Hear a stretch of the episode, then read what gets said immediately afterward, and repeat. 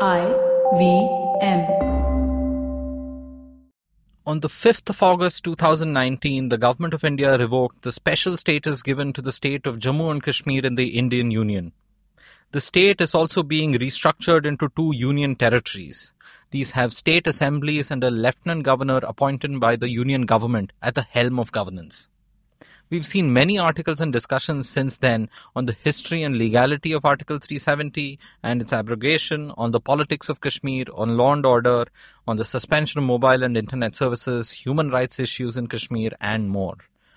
In today's episode, we seek to explore how the security situation in Kashmir has evolved since the 1980s and get an important military perspective on the past and future of security in Kashmir.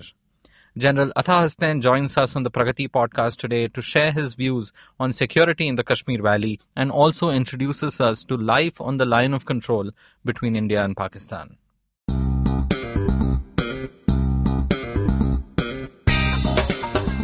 Welcome to the Pragati podcast, a weekly talk show on public policy, economics, and international relations. I'm your host, Pavan Srinath. Lieutenant General Syed Ata Hasnain is a retired Indian military leader and was the corps commander of the Chinar Corps between December 2010 and June 2012.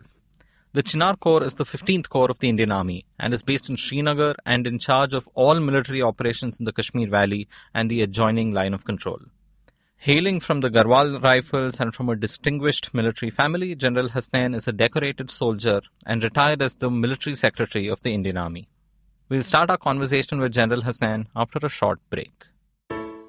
Hey, everybody, welcome to another great week on the IVM Podcast Network. If you're not following us on social media, please make sure you do. We're IVM Podcast on Twitter, Facebook, and Instagram. Also, like to thank Intel and Storytel for supporting us this month. Want to welcome a brand new show onto the network. It's called Peak Planet. It's hosted by research fellow and engineer Karthik Ganeshan. In every episode, Karthik discusses sustainability issues that affect Indians through evidence-backed information. In the first season, he dives deep into air pollution and the discourse around it. I think this is especially important given the situation across the country these days. On the Seen and the unseen, Amit is joined by author and advocate Chitranshul Sinha. They talk about the historical background of the sedition law and discuss Chitranshul's book, The Great Repression. On the origin of things, Chuck narrates a story about a man who revolutionized the concept of fuel in Brazil through the Great Depression and World War II. On Edges and Sledges, the guys talk about the T20 match between India and Bangladesh. On Geek Fruit, Tejas and Dinkar are joined by the IVM producer Abbas. They talk about the new Terminator film Dark Fate and the past and future of the franchise. On Football Shitball, we have an exciting episode as our hosts discuss the aftermath of the biggest game this season, Liverpool versus Manchester City. It's a Children's Day special on IVM Lives as Madhuri, Alika, Rutika and Abbas talk about pop culture they consumed as children and reflect on how they perceive it now. On GayVCD, Sunetra and Farhad share the list of their first from their first kiss to their first queer experience to the first time queer representation in art moved them. It's a list you definitely don't want to miss. On the Habit Coach, Ashlyn talks about measuring and visualizing the progress of our habits with the help of paper clips. On the season finale of Keeping It Queer, Naveen and Farhad discuss their understanding of a breakup and how to get over them with maturity. And with that, let's get you on with your show. Hi, I'm Pavan Srinath and welcome to the Pragati podcast. General Ata Hasnain, it's such a pleasure to have you here in Bangalore on the sidelines of the Bangalore Literature Festival and here on the Pragati podcast. My pleasure too, entirely. I love Takshashila, I love Pragati, so I'm very happy to be doing this. General, there is one issue that has been uh, the center of a lot of public discussion and a lot of public noise and a lot of public misinformation over the last few months, and that is uh, what's been happening in Kashmir. And often we also get lost in individual incidents, individual things that have happened, and often we end up spending a lot of time on the politics, legality, and those moves. But what I wanted to really uh, take the time to talk with you today is to talk about the security situation in Kashmir of law and order and uh, how it has evolved in the last decade. So uh, you were uh, the head of the Chinar Corps almost a decade ago now. Yes, about nine years ago. That's right. And um, it was a time where there was a lot of optimism. Uh, there was peace, uh, which seemed to be returning to the valley, and um, Kashmir down south here in Bangalore and elsewhere started becoming a tourist destination again on people's minds. So there was all of that, and we seem to be in a very different place today. So I wanted to, uh, and I think our listeners would love to understand what has happened in the last 10 years and How are we? And where even are we? A lot has happened in the last 10 years. Of course, the time is not static, has been progressive all along. I won't entirely say that uh, the situation has worsened. But uh, yes, we there have been ups and downs, and the situation has been extremely dynamic. Having said that, I'd say for the last 30 years, the situation has been dynamic.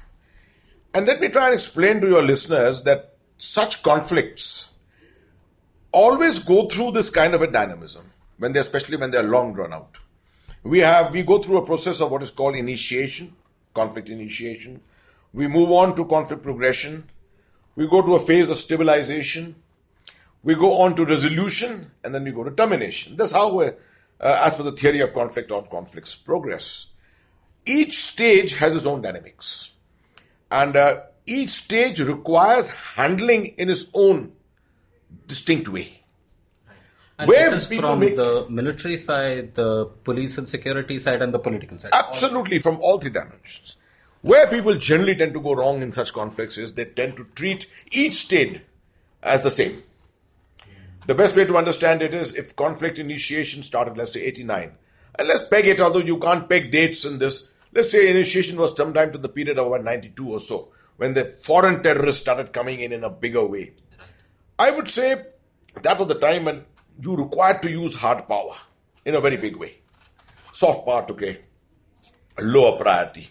I would say go to the extent of the ratio being something to the tune of 80% hard power and 20% soft power. But as you progressed, uh, you came into progression, you came close to stabilization, and each stage can stretch out a lot.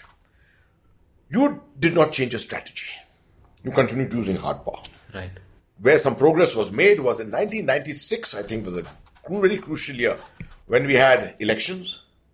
Uh, democracy was reintroduced. I think it was a great idea. Prime Minister Narasimha Rao's time, then the decision was taken and the implementation was when the time when Prime Minister Vajpayee had come to power. The next, very next year, 1997, we started Operation Sadbhavna. Right. And uh, that was the first time of recognition that um, the informal way in which the army was doing its hearts and minds game, there was a requirement to do some, to give it a formal touch. So funds started flowing in, a concept was created, and progressively that has improved. So I'll say a lot of things have been done in the past to understand this. But each time, somehow, the progress has not been continuous. The biggest enemy of uh, progress in Kashmir has been continuity Right. where commanders have come, personalities have come, done tremendous work there, and the whole thing we've seen it roll back after a couple of years. I recall the time of General Patankar in 2001, 2002, 2003. A very, very, uh, very positive period when he started this uh, outreach to the people. He understood the whole game extremely well. Carried on with General Nirbhay Sharma's time, the one who was the governor of uh, Mizoram, if you remember. These, these were all very dynamic. commanders. We've had some great commanders there. And uh, even from the political side, see the insight which people like Prime Minister Vajpayee had when uh, he went on the 18th of April 2003 and gave out that very famous line of his on Kashmiriyat, Jamhuriyat, Insaniyat. When he was asked this question that how would you like to address the issue of Kashmir hereafter, and he said that he would like to do it Insaniyat ke daire mein. If you remember, in the whole in the whole spectre of the, the entire circle of humanity, he would like to do it. These, these were great things. This is how such conflicts have to be resolved. Because what people in India, the general public in India doesn't understand, and even many academics don't understand, is that these conflicts are not conventional conflicts. These are hybrid in nature. There's a military dimension to the extent that there's a use of weaponry by the terrorists, violence, without any qualms. There is an element of trying to make sure that the population remains alienated. There's an attempt to make sure that the population's self esteem and dignity is compromised. There's a system by, in place by which finances are available through all kinds of networks, right? There's a dimension through which weapons, wherewithal, IED material, everything is being brought in, right? And then there's a dimension of ideology. It is all these combined together which make such a hybrid conflict. If you only address one dimension, and that is the terrorist, you will kill terrorists in hundreds. But at the end of the day, you'll still be killing terrorists and nothing more. This is what I realized in 2010 when I went back as the corps commander. Not to say that people before me had not realized it, some outstanding commanders. My one thing which realization was that what is really required in this conflict, number one, is the return of dignity and self esteem to the people, having traveled 20 years till that time, and having stabilized the situation to a very great extent. Awaiting a political initiative, when the army has brought an element of stability to the situation, we need to progress this through return of self esteem and dignity to the people. That can only be done by direct outreach to the people. The other thing was that while this is happening, there must be no cutbacks on uh, the targeting of the terrorists, counter infiltration on the line of control to prevent human resources coming in and adding to the numbers which are there. The numbers game was very important. Uh, go after the financial networks, go after the ideological networks. But somehow these things didn't happen. Except the hearts and minds game, which was in my hands, which I could do at that time. So, um, I primarily, we, we looked at it from this angle, my commanders and I, we looked at it from this angle, that uh, Sadbhavna had played a classic role here. We needed to take Sadbhavna to a higher level. Right.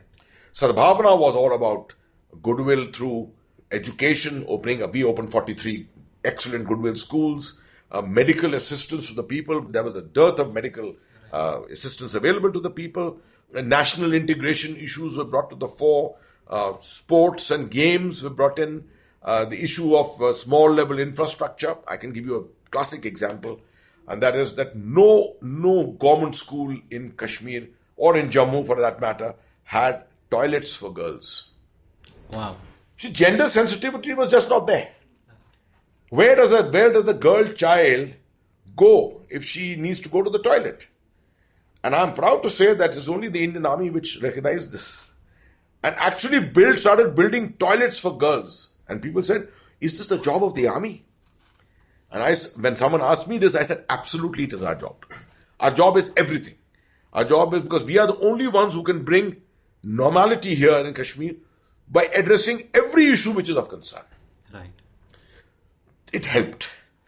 Uh, I would call it uh, the humanization of conflict. We started in 1997 through Sadbhavna came to the fore in 2010, 11, 12 when we undertook this um, whole thing called the Hearts Doctrine, taking Sadbhavna to a higher strategic level and playing on the minds of the people to tell them that they were very much a part of India. We needed the Kashmiri people, not just Kashmir's territory. Um, we were in with them in heart and mind completely, and they needed to be mainstreamed. And my bottom line, I always said, was that we need the last Kashmiri to say Jai Hind. If the last Kashmiri says Jai Hind, we have won.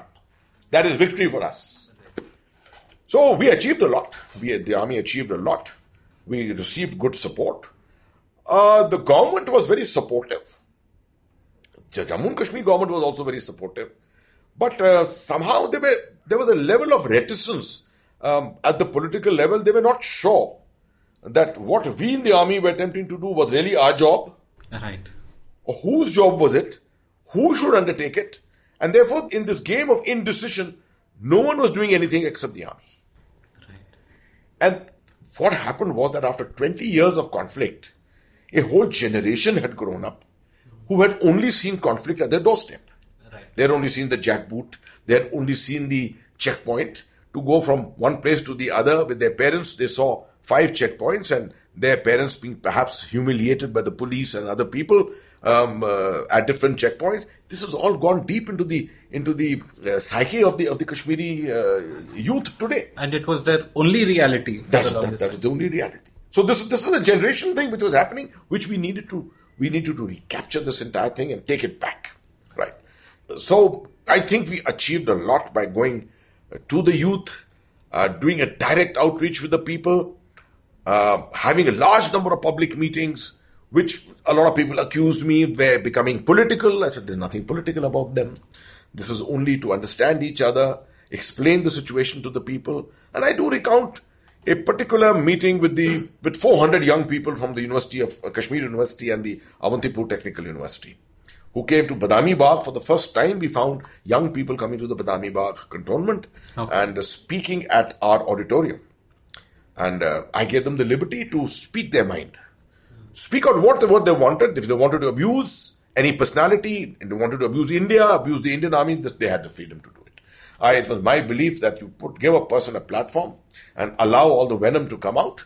At the end of it, he feels much more satisfied. And it's easier to converse with that individual. This is exactly what happened. They heard me after that. And later we went outside for a cup of tea. At the time we were having tea together. We found uh, many of the young people coming to me for selfies and coming to my other officers and my commanders for selfies. Many of them take, took autographs on their autograph books and on 500 rupee notes. And uh, many of them came and whispered in our ears, how could they join the Indian Army? Okay. Now, you see, now, this is the awkward thing about which most people don't understand in India. That the Kashmiri lives in a world of confusion. On one side, he's got he's got immense aspirations. He wants to be an Indian. He wants to be a part of mainstream India. He wants to be like everyone else. He wants to work in a in a good city like Bangalore, um, thrive on the on the IT capability of India, etc. And yet, the environment in which he's living doesn't permit him to do it. How to get him out of this? This was the whole idea. And this is at a time where opportunities are increasing for people everywhere else. Absolutely around the world. And we uh, in the army were actually taking them around under Sadbhavna. We were taking them to cities like Mysore, Bangalore, Mysore. We were taking them to the Infosys uh, campus. And when they were seeing all this, they said, What are they missing out? It's an opportunities in life which they're missing out. We wanted to take, bring this aspiration to them and make them feel for it. I think uh, at the end of it, what happened was that a huge hope was created.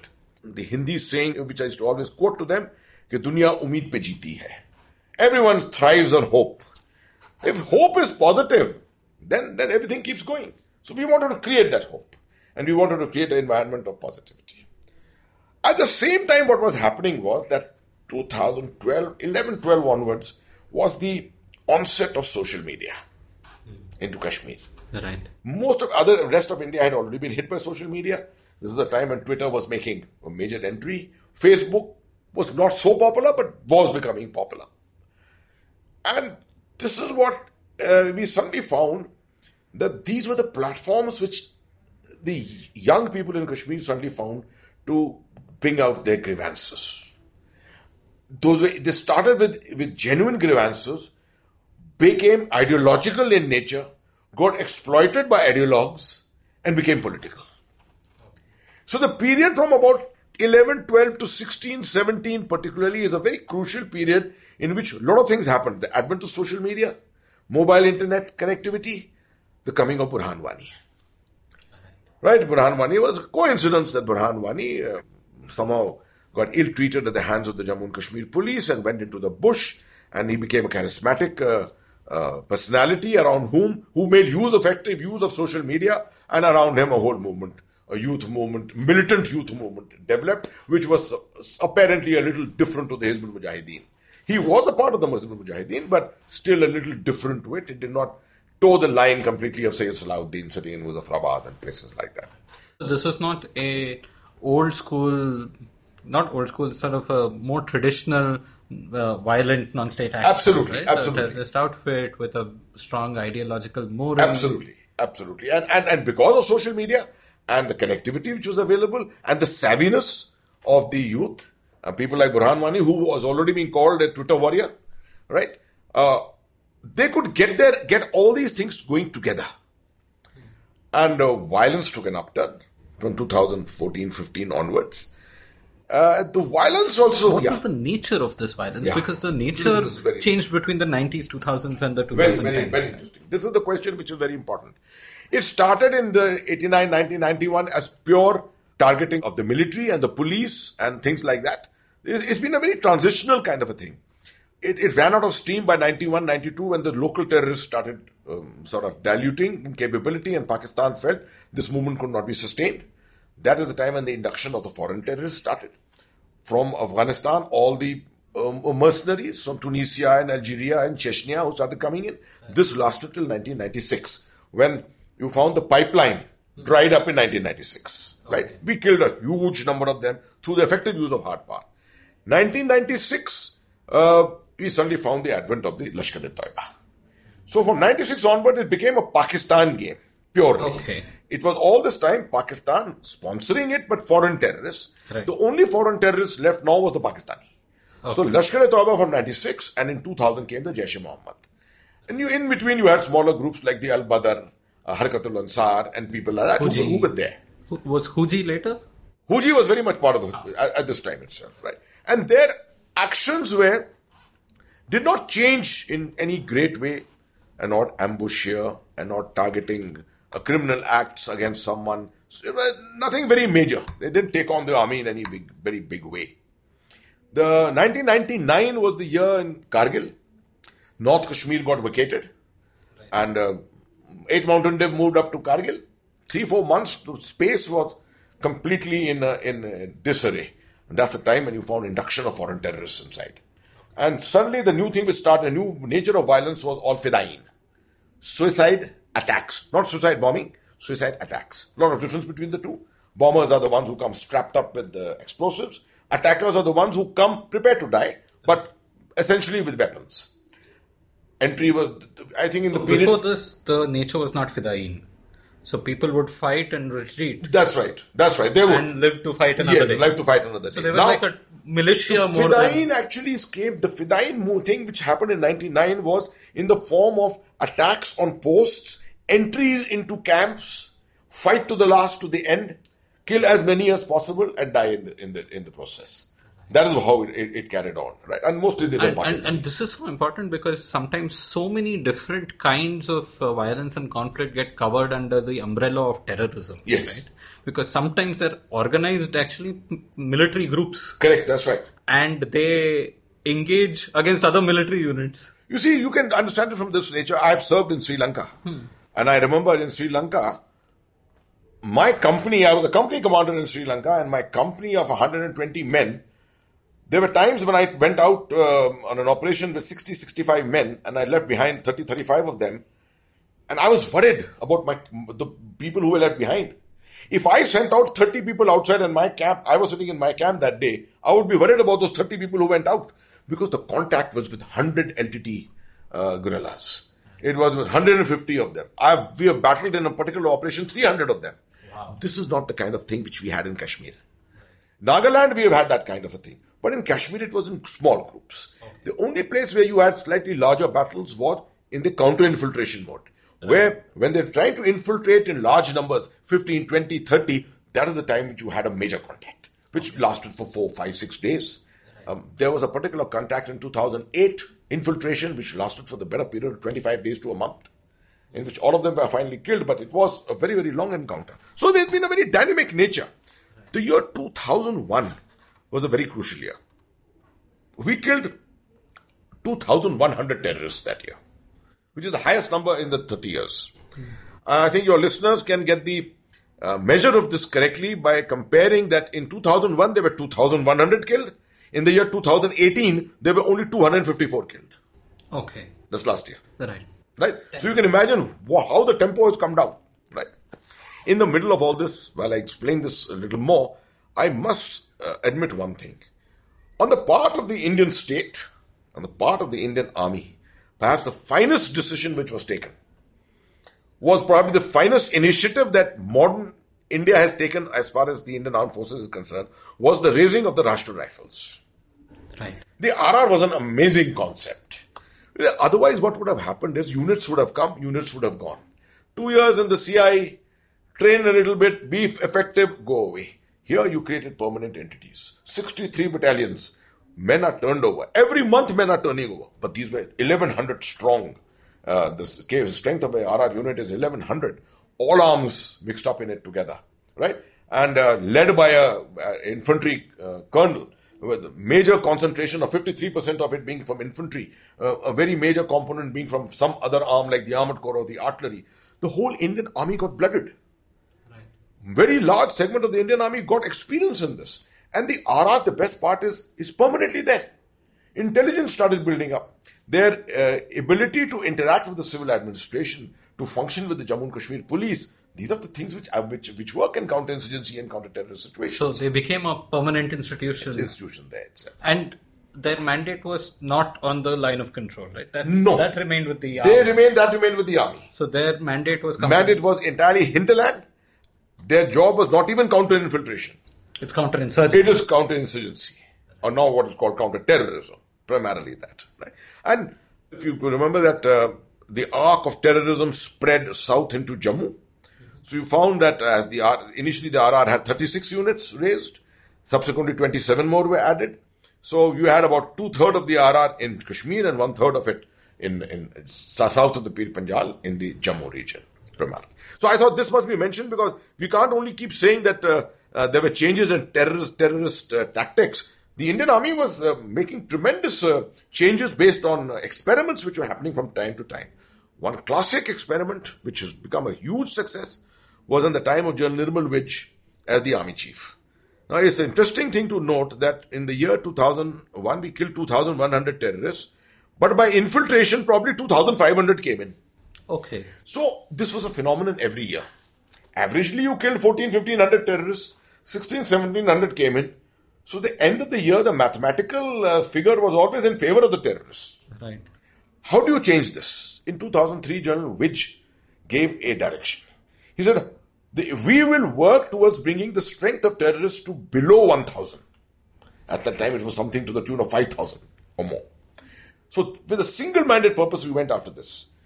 One of the ways of doing it was the construction of the line of control fence, the LOC fence, right? Which also came to be known as the Anti Infiltration Obstacle System, the AIOS. Became a system by itself. It took the better part of one year, nine months to construct it. 1150 crore rupees were spent on this, is not an easy, small sum of money. And the kind of areas which were, you know, fenced off, this created a major problem for the, for the infiltration. And the, the army now had a line on which to concentrate. And the infiltration figures started falling.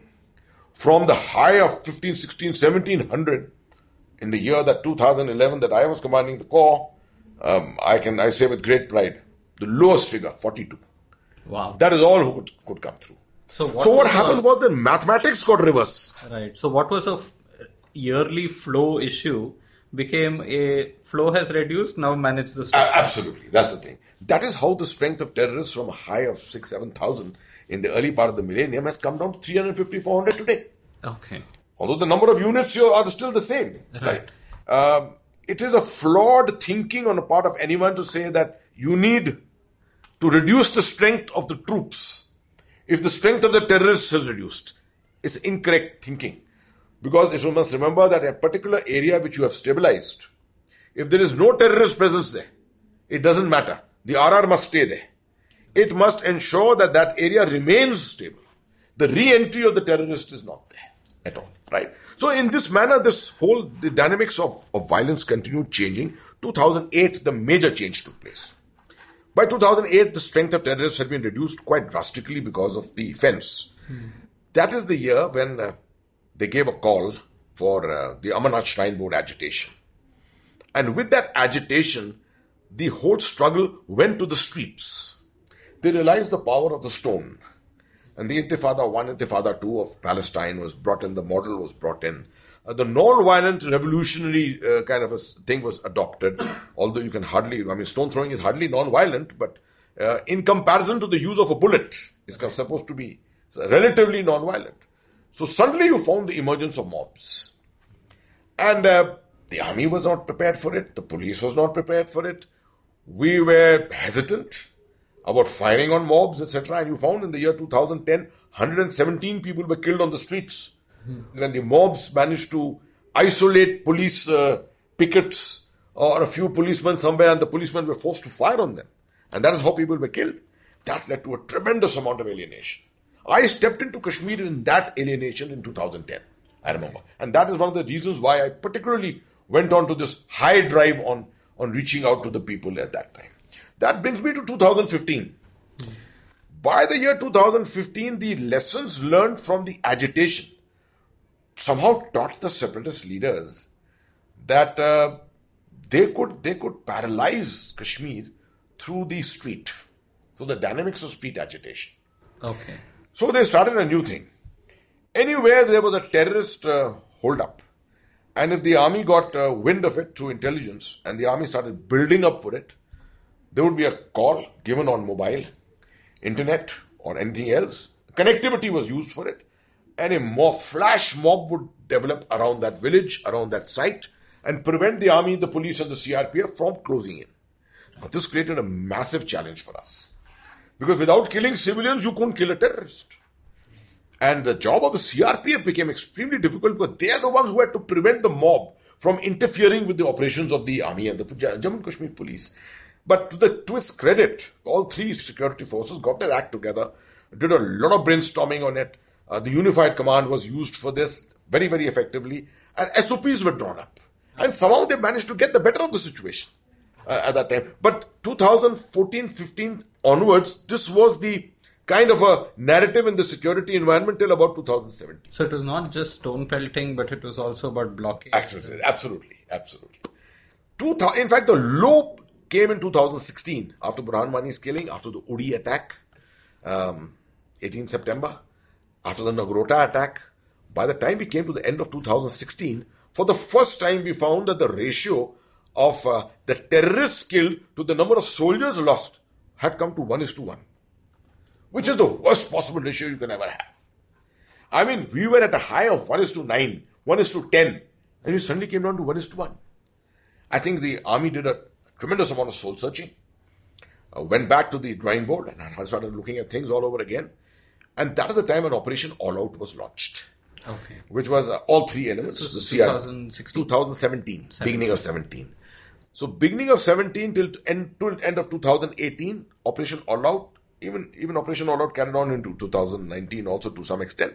But these two years was a high mark with Operation All Out when the arm the security forces managed to retrieve the situation, and we came back to a I can't exactly recall the ratio, but to a much more reasonable ratio of number of soldiers lost to the number of terrorists killed. And this is also the time when you suddenly found uh, the entry of disparate groups. For example, you suddenly found the ISIS emerging there. Zakir Musa and people like that emerging. Not he was not from the ISIS, more Al Qaeda, right? And you found the Al Qaeda making noises about the Al Qaeda in, South Asia, right? AQISA used to call it, right?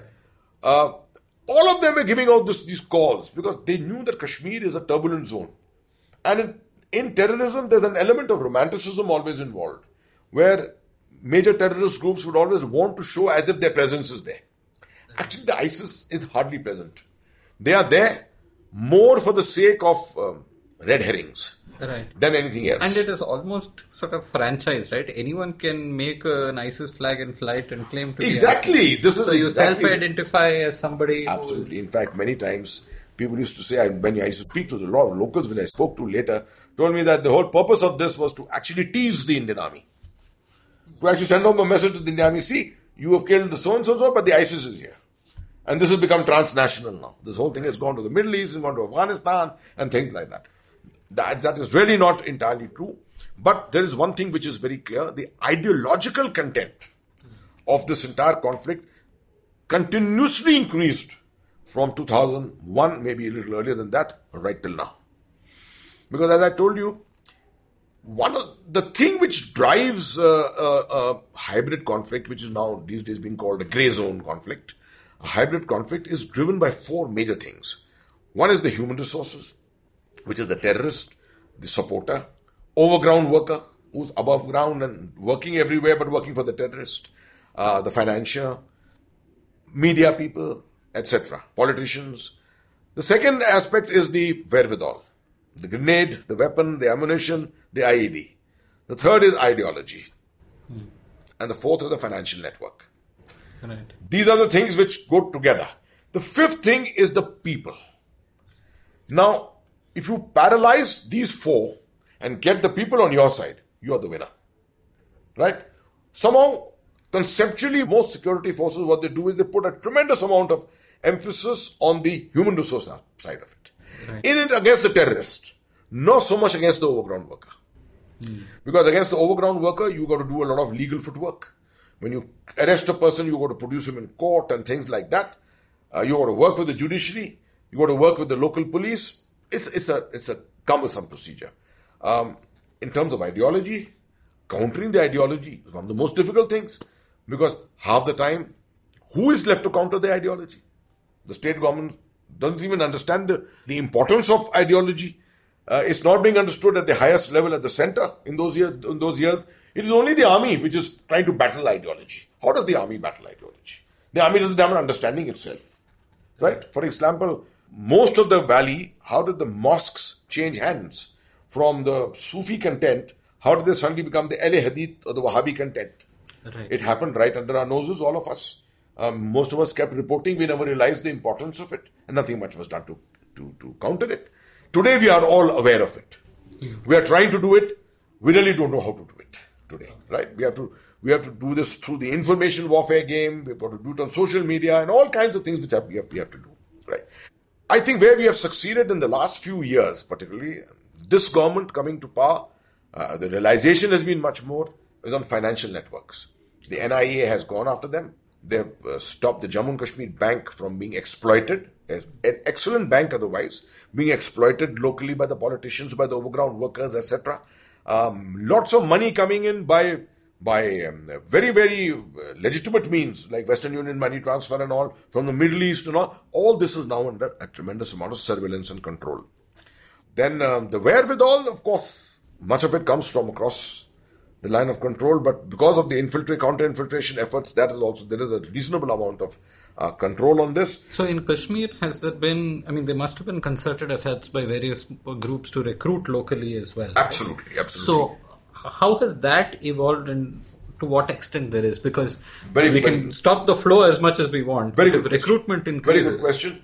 Um, to put this in context, 2018, when I was saying that we killed 254 terrorists, 190 got recruited from South Kashmir, young ones. Okay. 190. Will we kill 254? 190 got recruited, and you're, you're absolutely right in your question. 75 confirmed infiltration. Okay. So 265 got created out of 254 killed.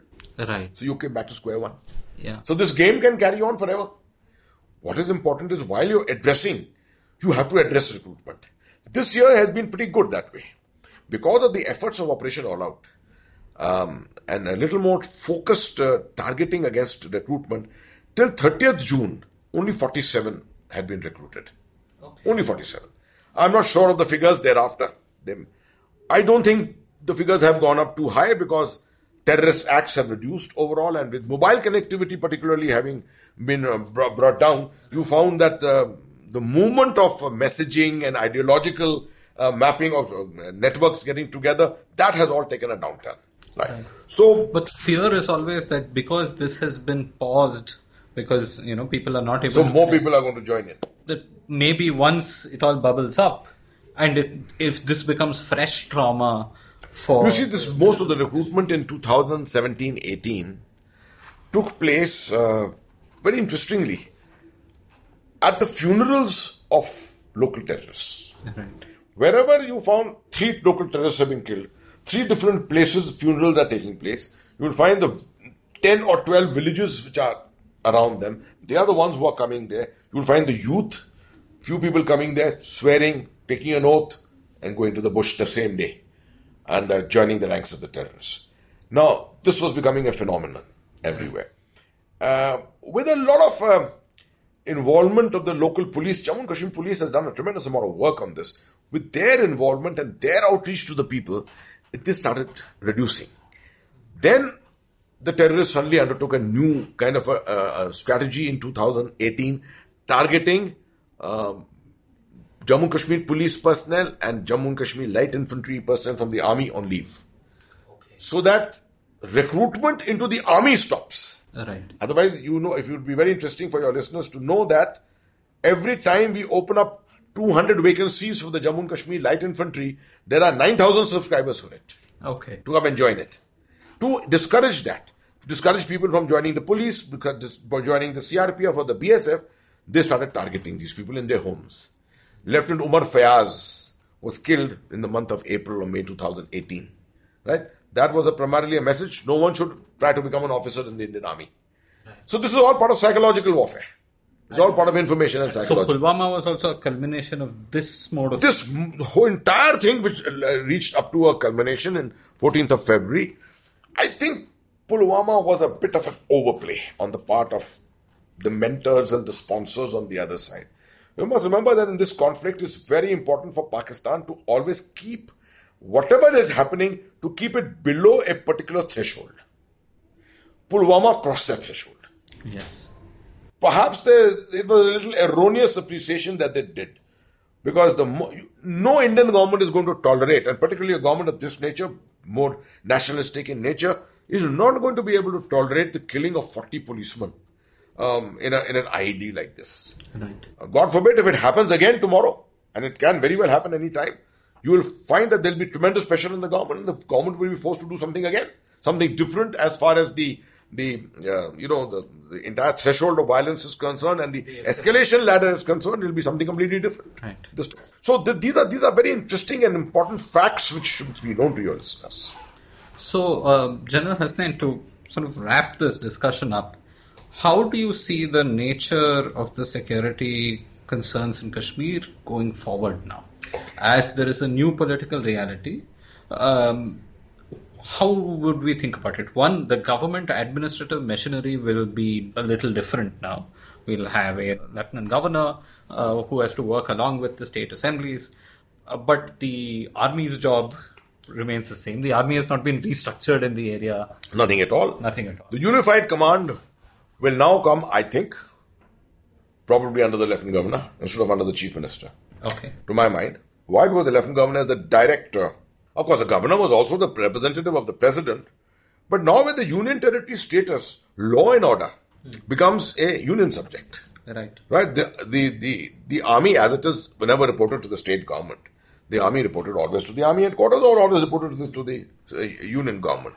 But now, with the law and order becoming a, a, a union subject, you will have a direct oversight from Delhi.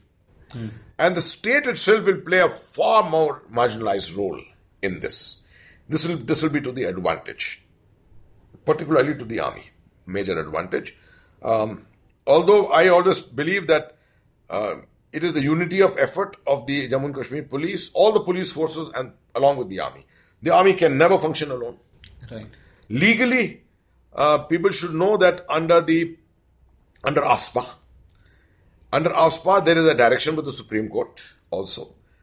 Uh, under a thing called the do's and don'ts given by the by the uh, Supreme Court in 1997, that the army will not conduct any operation without the presence of local police. Okay. except in a 15 kilometer belt of the line of control where you may not have presence of local police there the army is free independent to do its operations. But everywhere else uh, the army will conduct operations with a representation of the police. Even a single policeman has to be present there with you to oversee operations of this of this nature right? So this this will continue of course. I hope that the unity of effort the jointness will will con- continue completely. Um, i do feel that uh, with with the financial networks having taken a hit and continuous efforts going on to dismantle them, what is going to happen is that money is going to run out, Okay. and therefore the kind of uh, controls, the kind of things which uh, terrorists could do in terms of recruitment, in terms of payouts to um, so-called martyrs of the of the terrorists and things like that, these things will all take a backseat always in most terrorist uh, situations around the world, the moment money dries up, the situation starts improving. You take uh, the situation in the Middle East. The moment the Mosul refinery stopped producing, the ISIS, its money started diluting Right. and it started frittering away. A while before that, 40,000 fighters from all over the world were being supported from $1 million a day was being produced from the Mosul refinery for the ISIS. So money is a very important aspect to this. The second thing is, I think India is getting very serious about its counter-radicalization efforts. Hmm. Although they're not very visible, and it's not good to be visible also.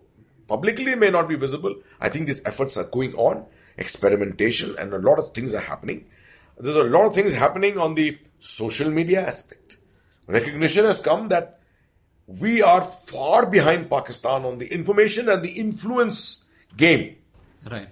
The ISPR, Inter Services Public Relations of Pakistan, raised in 1949, um, has has taken made great strides in information warfare, and they got the better of us in most times. Right.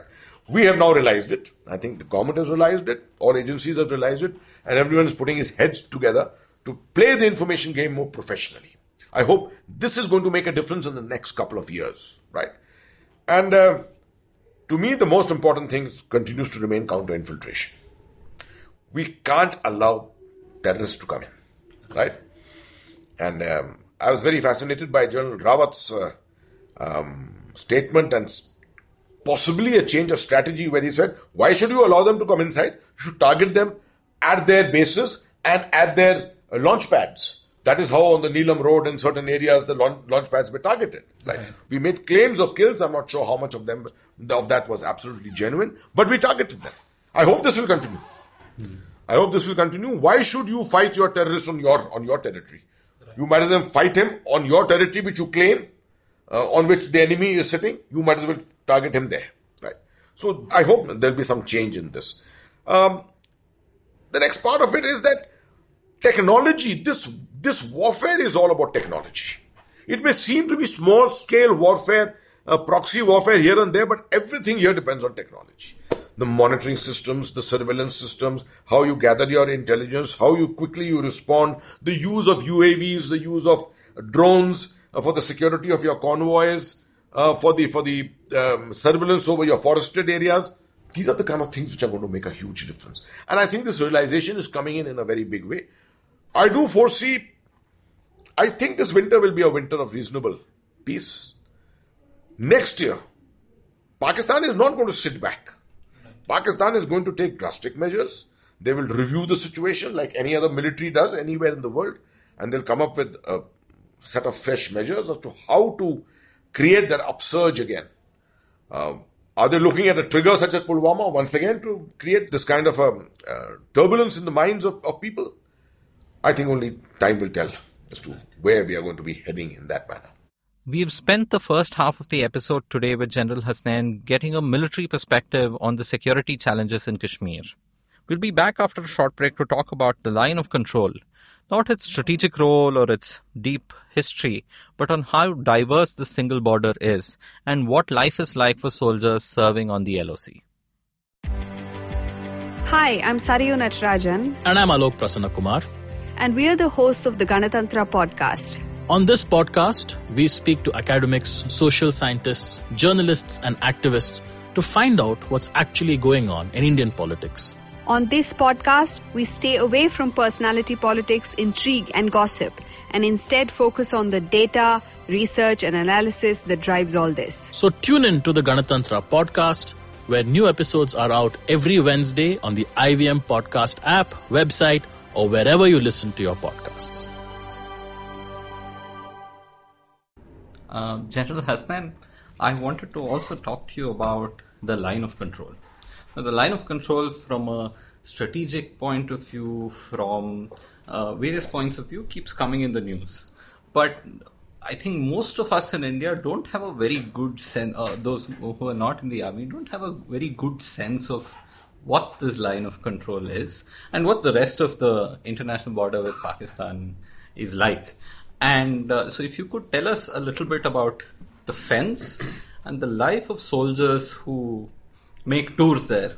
Um, what's that like? I mean, what's that environment like from a tactical point of view, from a security point of view, from a life point of view for a uh, for a soldier who's say spends a month there or so? I'm glad that you've actually brought up this issue because I think uh, the public in India is unaware. And while uh, we in the army would always like to keep things under wraps, there is an element of public information which is also essential. Which does not compromise national Compromise security national in any security in any way. The first issue is what is the line of control? You see, from Sir Creek in the Gujarat uh, area till uh, around Kathua, there is no dispute anywhere on the line of control or on the, on the international border. This is the old Radcliffe line, which was created for the division between India and Pakistan. And These- for these all are- its problems, it's, it's absolutely, and it's surveyed. It's got border, border pillars everywhere. There is responsibility divided out between India and Pakistan as to who will maintain which border pillar. Okay. The manning of the international border is not done by the army. It is done by the border security force in the form of uh, what are called border outposts or BOPs, and these are more for the purposes of uh, re- retaining the the uh, sanctity of the uh, international border, uh, preventing smuggling of any kind, human smuggling, contraband, etc., and general surveillance on the international border. The army remains in its peace cantonments, trains in the areas near the international border in Rajasthan, in Punjab, or in Gujarat. And only under war conditions or under conditions of mobilization will they move up to their war deployment areas, and the BSF in that case will redeploy it and come under the army. Okay. This is the system on the international border. So Operation Parakram would be Parakram was a last classic. time last time it happened. that happened at a Ab- large ab- scale. Absolutely. Now, from Kathua up to Jammu is also a segment of the international boundary, which we in India call the IB. Everywhere else, we also call it the IB. But Pakistan does not call it the IB. They call it the working boundary, Okay. or what is called WB. The reason for it is we in India think that that part of the boundary is a settled boundary. It has nothing to do with any disputes or anything like that. Right. But Pakistan thinks that, perceives that this boundary also has to be settled because this is a part of the Jammu state, Okay. Jammu Kashmir state. Right. This is actually that segment of the boundary which is the boundary between the erstwhile Punjab state hmm. and Jammu and Kashmir before Okay. partition. Right. So it's an awkward thing, but we consider it to be a settled border. They don't consider it to be a settled border. And uh, I think they also hope to use it as a strategic chip, right? That we will recognize this as an international. Interestingly, this is the area where firing is taking place in the last two, three days also. This is the area where from 2015 to 2018, the maximum firing has taken place in this area. This is the Hindu dominated area. Um, as a part of Pakistan's strategy, they targeted the Hindu villages to um, evict the population from there, which would create communal turbulence in Jammu and Kashmir and rest of India. This was the whole intention behind it. The second thing of this this part of the boundary, 121 kilometers, is that this is not the area where terrorism was in any big way. Uh, it had manifested in any big way. All over Jammu and Kashmir and Kashmir Valley in the Poonch Rajouri area, our infiltration, counter infiltration grid is very strong. So penetration from that through that grid to come and do a major terrorist act, they may take you three weeks, four weeks, six weeks. But here on this segment of the border, only the BSF is deployed. Right. And the strategic road from Pathankot to Jammu is only 10 to 12 kilometers from the border. Okay. And if a group of four or five terrorists manages to penetrate through the fence, reach the road by one o'clock at night, then they easily can hijack a vehicle on that very busy road. Right. And um, their scope of being able to move right or left goes to 40, 50, 70 kilometers. That is how you had uh, the terrorist attack at Kathua, you had a terrorist attack at Samba um, and Gurdaspur by penetration through the Ravi riverbed and things like this. So this is a very important segment which has emerged over the last couple of years. So, in a sense, Pakistan is opening a new front for infiltration, and therefore it's actually an escalation by. Actually, not only from that angle, it is also connected to Punjab. Right. North Punjab and now with Kartarpur happening. The whole intent of Pakistan is how to expand the arc, the arc which they have not successfully expanded into Jammu at the moment, how to connect it up with Punjab, northern Punjab, Gurdaspur to uh, Pathankot, this area. A very porous area, particularly because of the Ravi uh, riverbed, which is very difficult to fence. The Home Ministry, of course, has created a new fencing system for that whole area at the moment. So we were at um, the IB. Now, what is the LC? Line of control. The army likes to call it LC. The civilian world calls it the LOC. They are the same thing. This is the line on which the Indian army stopped in 1947 48. Right. Um, when the ceasefire came on the 1st of January 1949, this is where the Indian army stopped. And uh, de facto, that, that became the line of control. And it was subsequently delineated, designated, and delineated. It is surveyed from point to point, although there are no border pillars here. Right? Okay. Surveyed by both sides. Both sides. Now, uh, there are two, three differences here. Number one, the army mans this, not the BSF. And the army mans it not sitting uh, 500 meters, 1 kilometer, 2 kilometers behind. It mans it right there on the line of control. Okay. The sanctity is very important. You cannot lose a piece of ter- you can't lose even an inch of territory here. And um, there is a notion here on the other side also, of course, Pakistan mans it similarly. So we are eyeball to eyeball. When you say eyeball to eyeball contact, this is what it really means. And we also have a notion here which is called grabbers keepers. He who grabs a piece of territory tends to keep it, unless the other person evicts him from there. So it means 24 7, 365 days of the year, you had better be alert. Doesn't matter what, Whatever. weather, what climate, nothing. Your 20 kilometers, 14 kilometers, 11 kilometers segment which been given to your unit to hold, there cannot be a compromise on one inch of territory in that. And this line is not natural in any way. Not at all. like in other places when there is mountainous territory, we talk about you know, the line of the highest watershed. Or Yeah, yeah, yeah, absolutely, absolutely. the natural There is no such thing at all. It cuts across the grain of the terri ground. So there'll be places in which our location is ex- at an extreme Absolutely, disadvantage and vice versa. Absolutely, but somehow it's a quirk of fate. Most of the places in Kashmir, the advantage is with us. Okay. Mostly. Okay.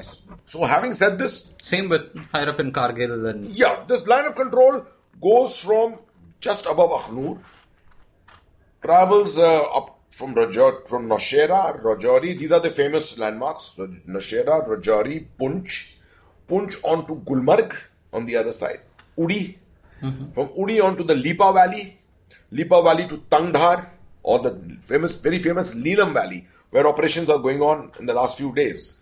From Neelam Valley to Keran, Keran to Gurez, from Gurez into Mushkoh, and from Mushkoh going to Kargil and leading on short of the Siachen Glacier into a place called Turtuk.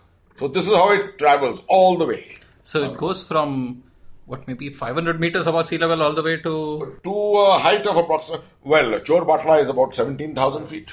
wow. And from 17,000 again comes down to Turtuk, which is about uh, 11,000. So feet. even a deployment for a soldier on the line of control actually can mean very different things. Oh yes, yes. Yes, So it depends on your sector, Absolutely. I mean, there is no uniformity about it. We have constructed the LOC fence, as it's called, right from Akhnur till um, a place called Kabul Gali, uh, which is the mainly the Jammu and the Kashmir segment, not in the Kargil and the other area, because this is the prime area for infiltration. Now, the fence which is constructed in the Jammu segment, that's up to Poonch, is very, very robust because um, it's deep, it's high, it's electrified, it's got illumination and everything, and it doesn't get eroded. While uh, this the fence in the in the Kashmir segment, every year 30 35 percent of it comes and gets submerged by snow. So in the month of April and May, there's a race to reconstruct the fence. Right. And we have to pre-position the stores for the reconstruction well before because the roads are all closed. You, the roads, the vehicles can't move up. So it's a management. It's a whole exercise of management. How to pre-position your stores, what percentage of uh, of the fence is going to get eroded, how quickly your working parties can come up there, where to get the engineers to do it. This is a whole study in management which done which is done every year. And on the Pakistani side, they hope to use that window to get through. Absolutely. For them, the most lucrative time to get through is now. Like at the moment that we are recording on the on the 9th of November, there has been a snowfall in Kashmir, early snow this year, right? Now, at the moment, the snow is soft, Um not so deep, not so high. uh, Levels are not so high, and therefore, that there is no threat of avalanche yet. So this is a time when they think that the army would be on less alert, although the Indian army is always on a high alert and there will be atta- repeated attempts to try and infiltrate at this particular time. And so here, could you also tell us about? So we have this uh, line of control. How far away are the civilian populations on either side from this line? Because that Uh, becomes so again, critical. there is no uniformity about that. I know a particular area in the Lipa Valley where you are close to 40 kilometers away. There is no there is no uh, habitation in, within 40 kilometers except for maximum the shepherds. The grazing grounds, which uh, in summer the shepherds come from down below and they do their grazing in summer. Those are not permanent settlements. These are temporary summer settlements. Um, there are areas in Uri which are bang on the line of control.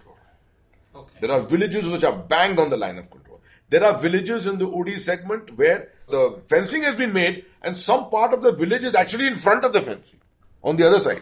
Right. Because it Because it is, I mean, it's very dangerous. We could not construct it because so much of firing was going on at that time. We couldn't even construct it at that point. So some of the fence, part of the fence had been constructed slightly behind. That is why.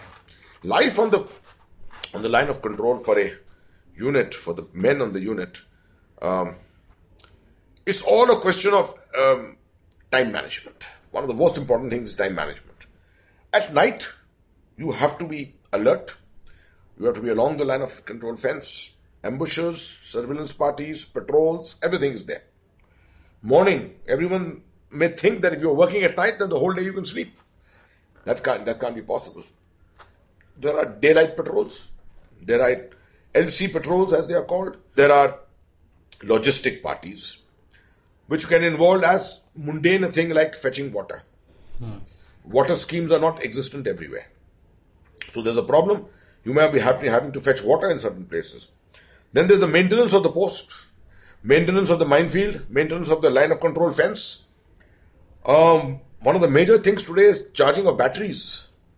Hundreds of batteries for equipment that you're holding that all needs to be charged by day. So there's a whole battery charging node in certain areas. So these are the kind of activities which go on all the time. Then there's winter stocking.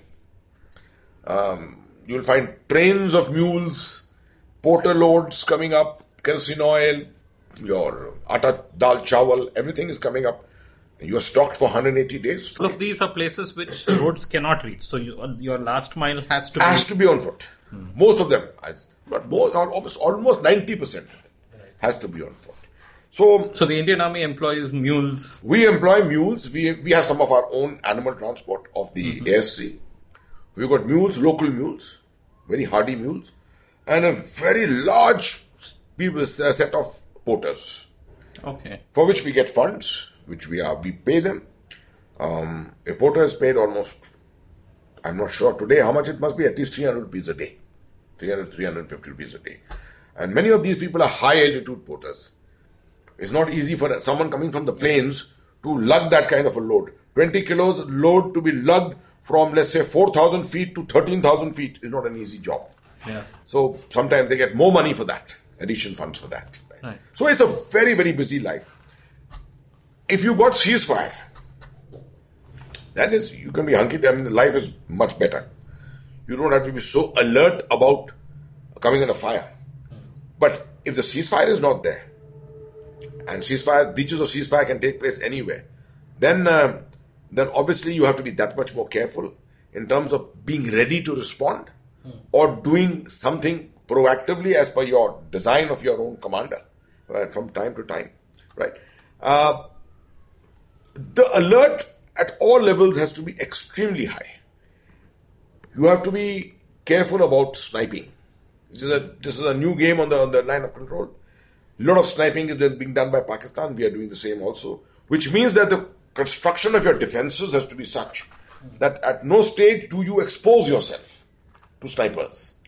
Which means all your vulnerable areas, your latrines and your cook houses and rest areas and everything has to be under cover, proper cover. That's the kind of life. And when you earlier mentioned eyeball to eyeball, so does it go as low as what 200, 300 feet that you're? Oh, well, I have, I have gone and spoken to the Pakistani troops at a distance of 20 yards. Okay. Wow. I've got on top of a bunker and I've called the Pakistani officer on the other side, and you'll be surprised. He came out and he came and saluted me. And saluted him back, wished him well, and uh, sent a message to uh, the local commander on the other side, giving them good wishes. Nothing else. It's important to do this once in a while. Yeah. Good to, you know, build up this spirit once in a while. We are not enemies at all times. As long as they, they behave themselves, as long as they're not doing thing, things which are against your interest, then I think we always remain friends. Uh, a silly joke. Uh, people talk about CBMs, right? CBMs can be continental ballistic missiles or confidence building measures. Absolutely.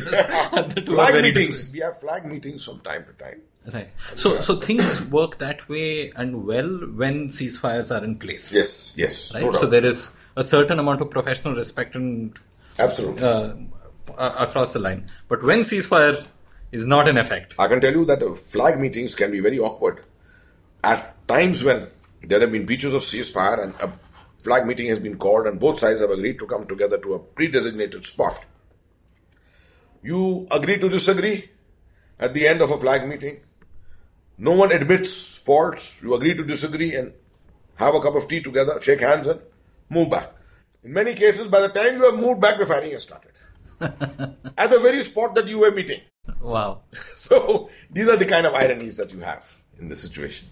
So, so in all this, how does it work in a career? So, supposing there's an infantry non-commissioned officer or an infantry officer in a long uh, career, how long might people get deployed like this? Does it change with time? Is there a greater need, say, in the Chinar Corps at certain times where the LOC strength gets increased and decreased, or you know? No, the strength will only get increased, decreased based upon reinforcement. Hmm. If there's a particular segment of the line of control, like for example when Uri happened, a vulnerability was realized. That vulnerability always existed. Somehow people in the past did not agree to that. And since this un- unfortunate incident happened, obviously the line of control got reinforced in that area. Right. Uh, it happens similarly if you have incidents in any other area. You may, you know, reduce from somewhere and add somewhere. Uh, you can't keep bringing additional troops all the time. True. There's a limit to logistics. A lot of this is dictated by logistics because the best way of stopping infiltration is to have one man standing at every one meter of the line of control. It's physically impossible. How are you to deploy? Tactically. How are you, you going to billet him in various in habitat there? How are you going to feed him? How are you going to clothe him? How are you going to give him rest? All this is a part of the LOC management or the LC management. And it's an amazing uh, thing, this LC management. People who have not in the army, who have not had the experience, have actually missed out a tremendous amount. That brings me to that aspect which you raised. How often does an officer get experience on this?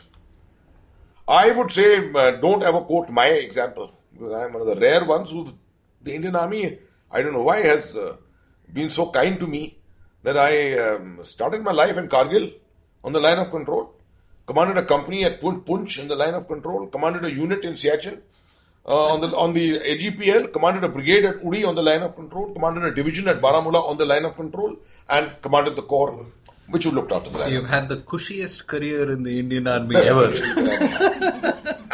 At every rank, you have seen the line of control, right? But there are lots of officers who have get experience three to four times in their career. and this will be a distress posting, and then they go back to. yes. And my advice to people has always been, uh, with my experience of the line of control, my experience, my advice to officers of today is, every tenure will add to your thing in such a way. If you tend to forget the lessons you have learned the last time, you will live to regret it the next time.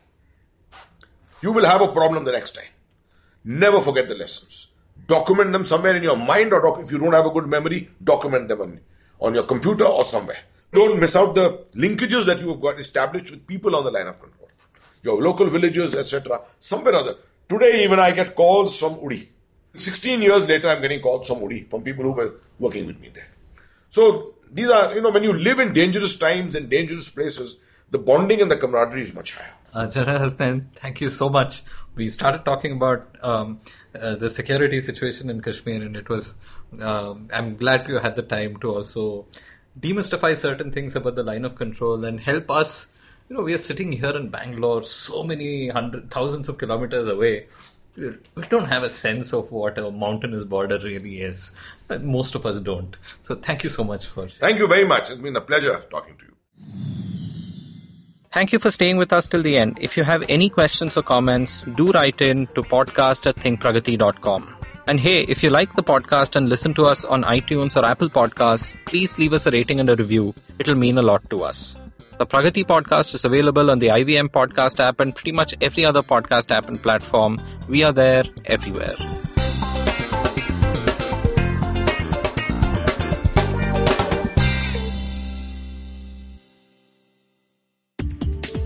The modern world is obsessed with food and agriculture. Everywhere you look, new and exciting technologies are bringing food innovation to your street market, your grocery store, your doorstep, and your plate. From our quest for the perfect food photos to our rediscovery of ancient grains. Quite simply, food has never been sexier. But guess what? The modern food system is broken. It's a major cause of climate change, antibiotic resistance, and global poverty. So, how did we get here and where are we going? Most importantly, how are we going to feed 10 billion people globally by the year 2050 through better, more sustainable means? I'm Varun Deshpande. And I'm Ramya Ramurthy, and we work for the Good Food Institute, a global nonprofit accelerating the transformation to a more healthy, sustainable, and just food system. The next food revolution is here. On Feeding 10 Billion, we're giving you the inside view. You can tune into us every Tuesday on the IVM Podcast app or ivmpodcast.com or wherever you get your podcasts from.